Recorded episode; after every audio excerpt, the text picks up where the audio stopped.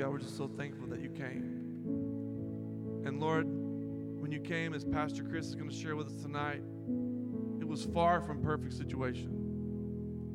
It's far from far from perfect circumstances. But Lord, you came. And God, you sent your son to this world because you loved us so much that you wanted to make a way for us. Lord, during this season, we celebrate the birth of your son, Jesus. And Jesus, we celebrate the life that you lived and the obedience that you showed us and the death that you gave for us and the faith that you exhibited, knowing that your Father would raise you up. And because of that, we have life today. So, Lord, I thank you that you understand the mess. I thank you that you understand the imperfection of it all. And that in the midst of all of that mess and all that imperfection, you sent your son Jesus to show us what love was and to show us how much you love us. We ask this in Jesus' name. And all God's people said, Amen. I wanna be like you and give all I have just to know you. Jesus, there's no one beside you. Forever the love of my Merry Christmas. Just a, a, small public service announcement for you parents that have children. Don't worry. Okay, they're going to wiggle and they're going to squirm children. I'm not giving you permission to wiggle extra. But don't worry. Pray you're at peace today. We're now only a few short hours away from Christmas morning. Any celebrated celebration out there? Anybody excited? yeah, me too.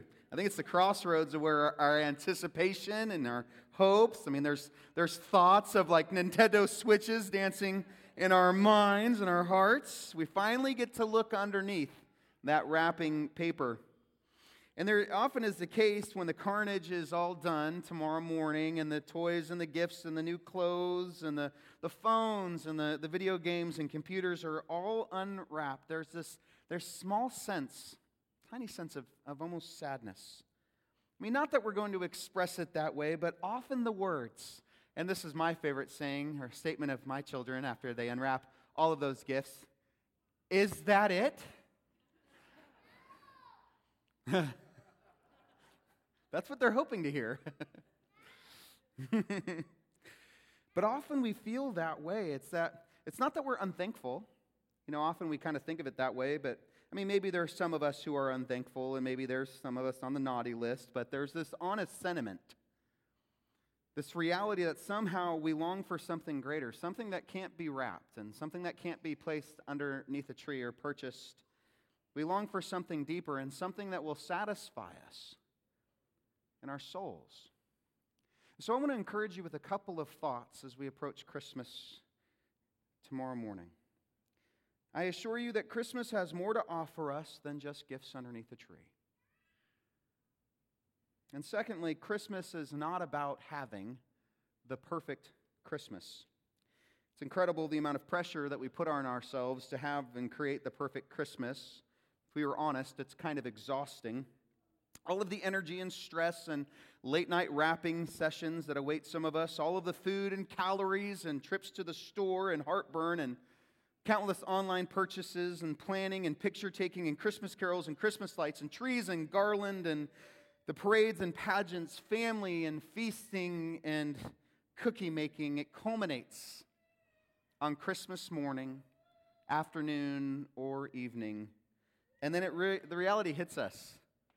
Another Christmas has come and another Christmas is gone. And again, I want this to sink in. Christmas has more to offer us than just gifts underneath the tree. And Christmas is not about having the perfect Christmas. Christmas is a time that we set aside as a church and as a people of God to remember the long awaited arrival of our Savior, the Messiah of Israel, the Emmanuel, God with us. Not only his arrival, but his presence with us today. That just as the Bedouin shepherds who were grazing their sheep in the Judean hill country declared after being completely rocked by the angelic declaration of Jesus' arrival. I love this. This is the words of the Bedouin shepherds. They were like, Come on. Come on, let's go to Bethlehem. Let's see this thing, this wonderful thing that has happened, which the Lord has told us about. And so tonight, I, I just want to invite us, like the shepherds, come on. Come on, y'all. Texas version. Let's go to Bethlehem. Can we do that together? Can we just venture to Bethlehem? Let's leave behind for a moment the immense excitement of the gifts underneath the tree that might leave us wanting more. Let's leave behind the immense pressure of that perfect Christmas and let's just go to Bethlehem. And let's try to remember and remind ourselves of the very first Christmas, his arrival and his birth. And I do hate to burst our bubbles as pastors, and we're so prone to burst bubbles, but uh, it probably wasn't December and it wasn't winter. I know some of us are going, hey, wait a second. But the shepherds were grazing their, their, their sheep out in the fields, and they didn't do that during the winter. That was a fall, summer, or spring activity. And the, the time is somewhere around the vicinity of 4 or 5 BC. Yes, we're talking about actual human history. The first Christmas took place in history. Caesar Augustus was emperor of Rome, considered to be one of the greatest emperors in Rome's history, ushering in what was later called the, the Pax Romana, or the Peace of Rome. It was spoken of Caesar. He is the divine Savior who brought peace to the world. No. He was a good emperor, but he was no Savior. The true Savior who was to bring peace between man and God was soon to arrive in the city of David, as Luke chapter 2, verses 1 through 2 records. It says this In the days, those days, what days? Well, the actual historical context of the days. A decree went out from Caesar Augustus that all the world should be registered. This was the first registration when Quirinius was governor of Syria now, Caesar Augustus was first to truly implement widespread taxation. He issued a decree, a decree that necessitated the, re- the registration of all Roman citizens and those under the occupation, even forced occupation of Rome, so that taxation could be implemented. Over the region of Bethlehem, where Bethlehem was located, was a Roman governor by the name of Quirinius who was overseeing the registration of Syria, and it would have been required that each person would travel to their village of lineage to be registered. In fact, that's what we find in verse 3. The text tells us this and all went to be registered, each to his own town. Now, I'll say this if it wasn't for the events that are about to follow in the narrative, there, there's no real reason for us to even consider Caesar Augustus or uh, this decree or the census taking, and there would be absolutely no reason to remember someone as historically inconsequential as Quirinius I mean, unless you're a fascinated student of Roman history, I know many of us are, but uh, what makes this history so pivotal and so important to us is that God used this particular registration to get a young betrothed couple by the name of Mary and Joseph. Joseph, a young carpenter, a young Jewish carpenter, setting out to start his family. Mary, a young Jewish virgin who had miraculously conceived a few months prior and was carrying within her womb the Emmanuel, God in flesh, literally wrapped in her womb, the fulfillment of prophecy and promise and anticipation. And so God is using these events, sovereignly orchestrating events of history, so that this couple would m- travel some 80 miles from Nazareth to Bethlehem, verse 4. And the text says, And Joseph also went up from Galilee, from the town of Nazareth to Judea, to the city of David, which is called Bethlehem because he was of the house and lineage of David, to be registered with Mary, his betrothed, who was with child. And they wouldn't have been alone on, these, on this travel. In fact, the, the roads would have, been, would have been filled with other travelers heading to their villages of lineage.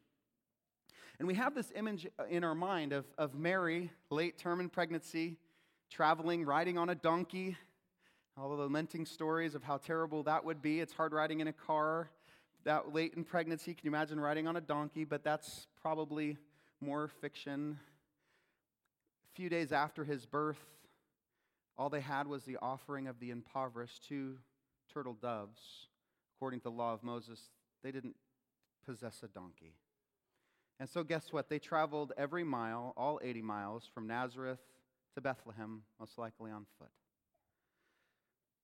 And it's so significant that they're traveling to Bethlehem. Why Bethlehem? Why is that so important? Well, the reality is that is where the Jewish Messiah was to be born. It was the city of David. Joseph himself being of David's lineage, the Messiah would come through the line of David, King David. Family, the significance of these events where prophecy and history meet are often lost. During our tireless attempts to create that perfect Christmas and buy that perfect gift. For it was while in Bethlehem that Mary came to term, and it was time for her to give birth. I pray that we see today, this evening, that Christmas is truly about this moment in time in this narrative. In Bethlehem, 2,000 plus years ago, the moment of Advent, the moment of his arrival, the birth of the anticipated one. And I'll tell you right now, the very first Christmas, it wasn't neat and orderly. It certainly wasn't clean and sanitized like our contemporary renditions on greeting cards and front lawns. Now, I'll offer it didn't take place in a home warmed with slowly boiling apple cider, but the first Christmas took place in an animal stable where animals were kept, and it smelled like a place where animals were kept. It wasn't accompanied by Christmas carols sung by firelight, but by the moans and salty, sweet sweat of childbirth. The silver wasn't polished, the turkey wasn't lightly browned, and the only thing that got wrapped that night was not in the gold gilded paper of Macy's. No, the greatest gift ever given was wrapped in strips of linen, similar to the rags that we hang in our garages to clean up spills. And instead of comfortable beds warmly nestled with sugar plums, a young and exhausted couple fell asleep on a floor mat with their newborn son placed in a feeding trough layered with hay. If we really embrace the first Christmas, we escape the pressure of putting on the perfect Christmas. The first Christmas was messy, it was true poetry. And while they were there, the time came for her to give birth, verse 6. Verse 7 And when she gave birth to her firstborn son and wrapped him in swaddling clothes and laid him in a manger, why did she do that? Well, because there was no room for them in the inn. Oh, the poor innkeeper.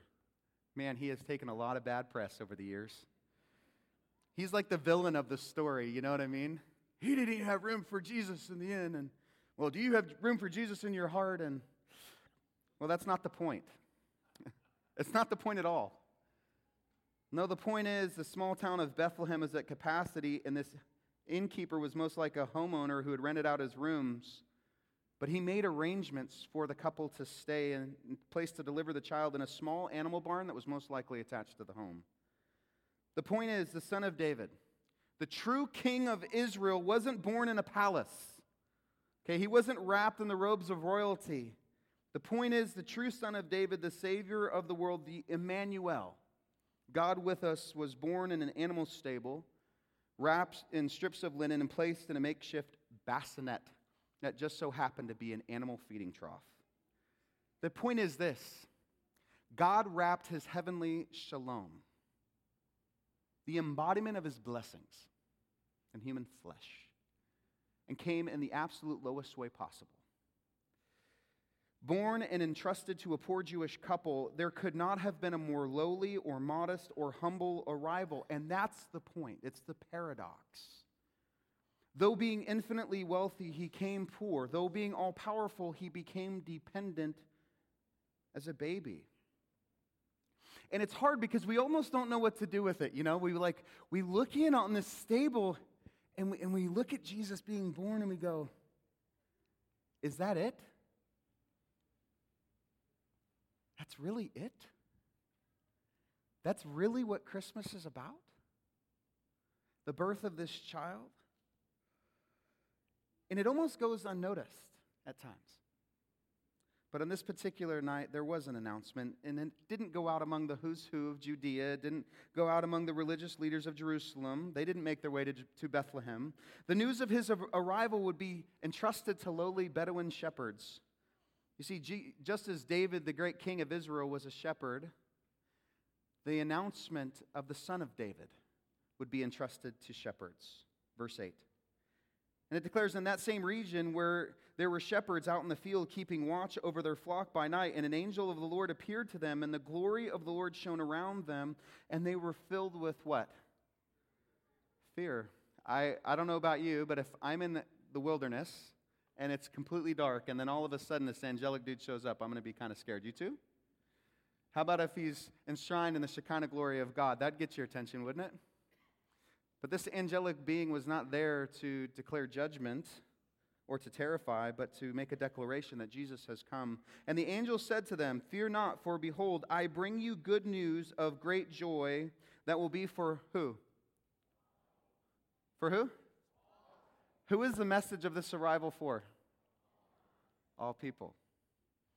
That he has come. The Messiah, the, the Savior, the Lord has come and so thick is this reality that the good news is for all people, the euangelion, the gospel. Jesus has arrived, and the message is for everyone.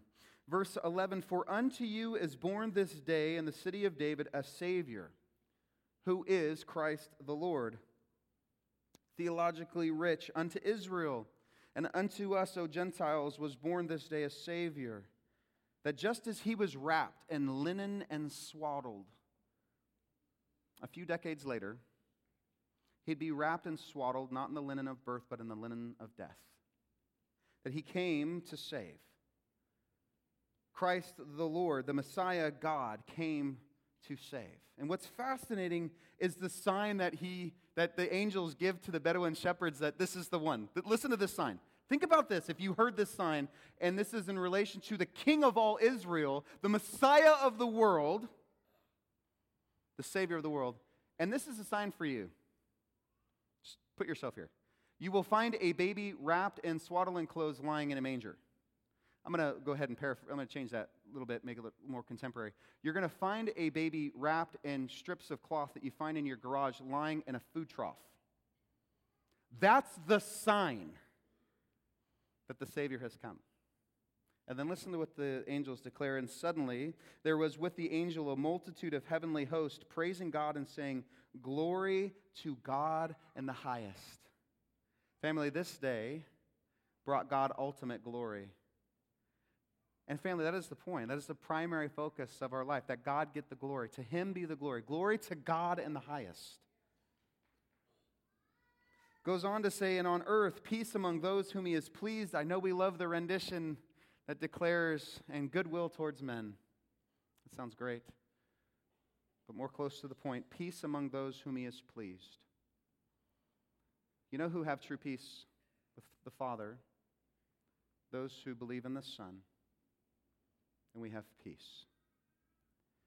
When the angels went away from them into heaven, the shepherds said to one another, Let's go check this out. Come, let's go to Bethlehem and see this thing that has happened, which the Lord has made known to us. And it says that they went with haste. That means they, they ran and they hurried and they found Mary and Joseph and the baby lying in the manger, just like the angel had said. And you'll notice there, there are no wise men here tonight. I know we love to see the wise men, and it's because it's, it's part of the, the birth story that we find in Matthew, but the, the, the wise men come a little while later. But this is the very first Christmas. He has come. The very first Christmas was very simple and messy. And guess who the focus is? Who's the focus of the first Christmas? Jesus. His arrival, his birth. And so I, I simply want to declare to you, family, Merry Christmas. Jesus has come. And he, he's not, already, uh, not only come, but he is here. He is present in and among us, those of us who have the Holy Spirit. He is present here. The Savior of the world, the Lord, the Messiah. And for those of us who have placed our faith in Jesus Christ, that we believe, we have the greatest gift that's ever been given eternal life. There is no greater gift. There are great gifts in this life, but there's no greater gift than eternal life. And so I want to encourage you that Christmas has more to offer you than just gifts underneath the, the tree. In fact, I'll say this Christmas is truly about Jesus. I want to encourage us to love him more and to love one another Gosh, love your families. Enjoy the season. Enjoy tonight and tomorrow. Seek reconciliation. If there's somebody that you need to call on the phone, make that phone call. Give them that gift of forgiveness. Give yourself that gift. I want to encourage you to also be thankful for what you receive. And I'll add to that Christmas is not about having the perfect Christmas. I hope that's freeing. The first Christmas was messy. Family, the first Christmas was more paper plates and Dixie cups than shine china and crystal. Amen? And so I pray that you're encouraged tonight. We are going to sing together one of my favorite songs, Silent Night. And as we do this, a couple of, a couple of words of encouragement. First, uh, parents, please watch where your kids are holding their candles. Nobody wants a new hairdo for Christmas. Uh, and I'd ask that we try to watch the, the dripping of the wax and all that, but we're going to slowly start to pass the fire. We got any elders in back? Gentlemen, if you want to come forward. Now, I want you to think about the light of the world and what his arrival has meant to planet Earth. I know there are many today who would like to argue that, oh, religion brought war, and, but think of all the charity that has come because Christ has come. Think of all the grace that has been poured out on planet Earth because Christ has come. Think about all of the mercy. Servants who have served, people who have loved. His arrival has changed the world. Our history is marked by it. Everything behind it looking forward, everything after it looking back.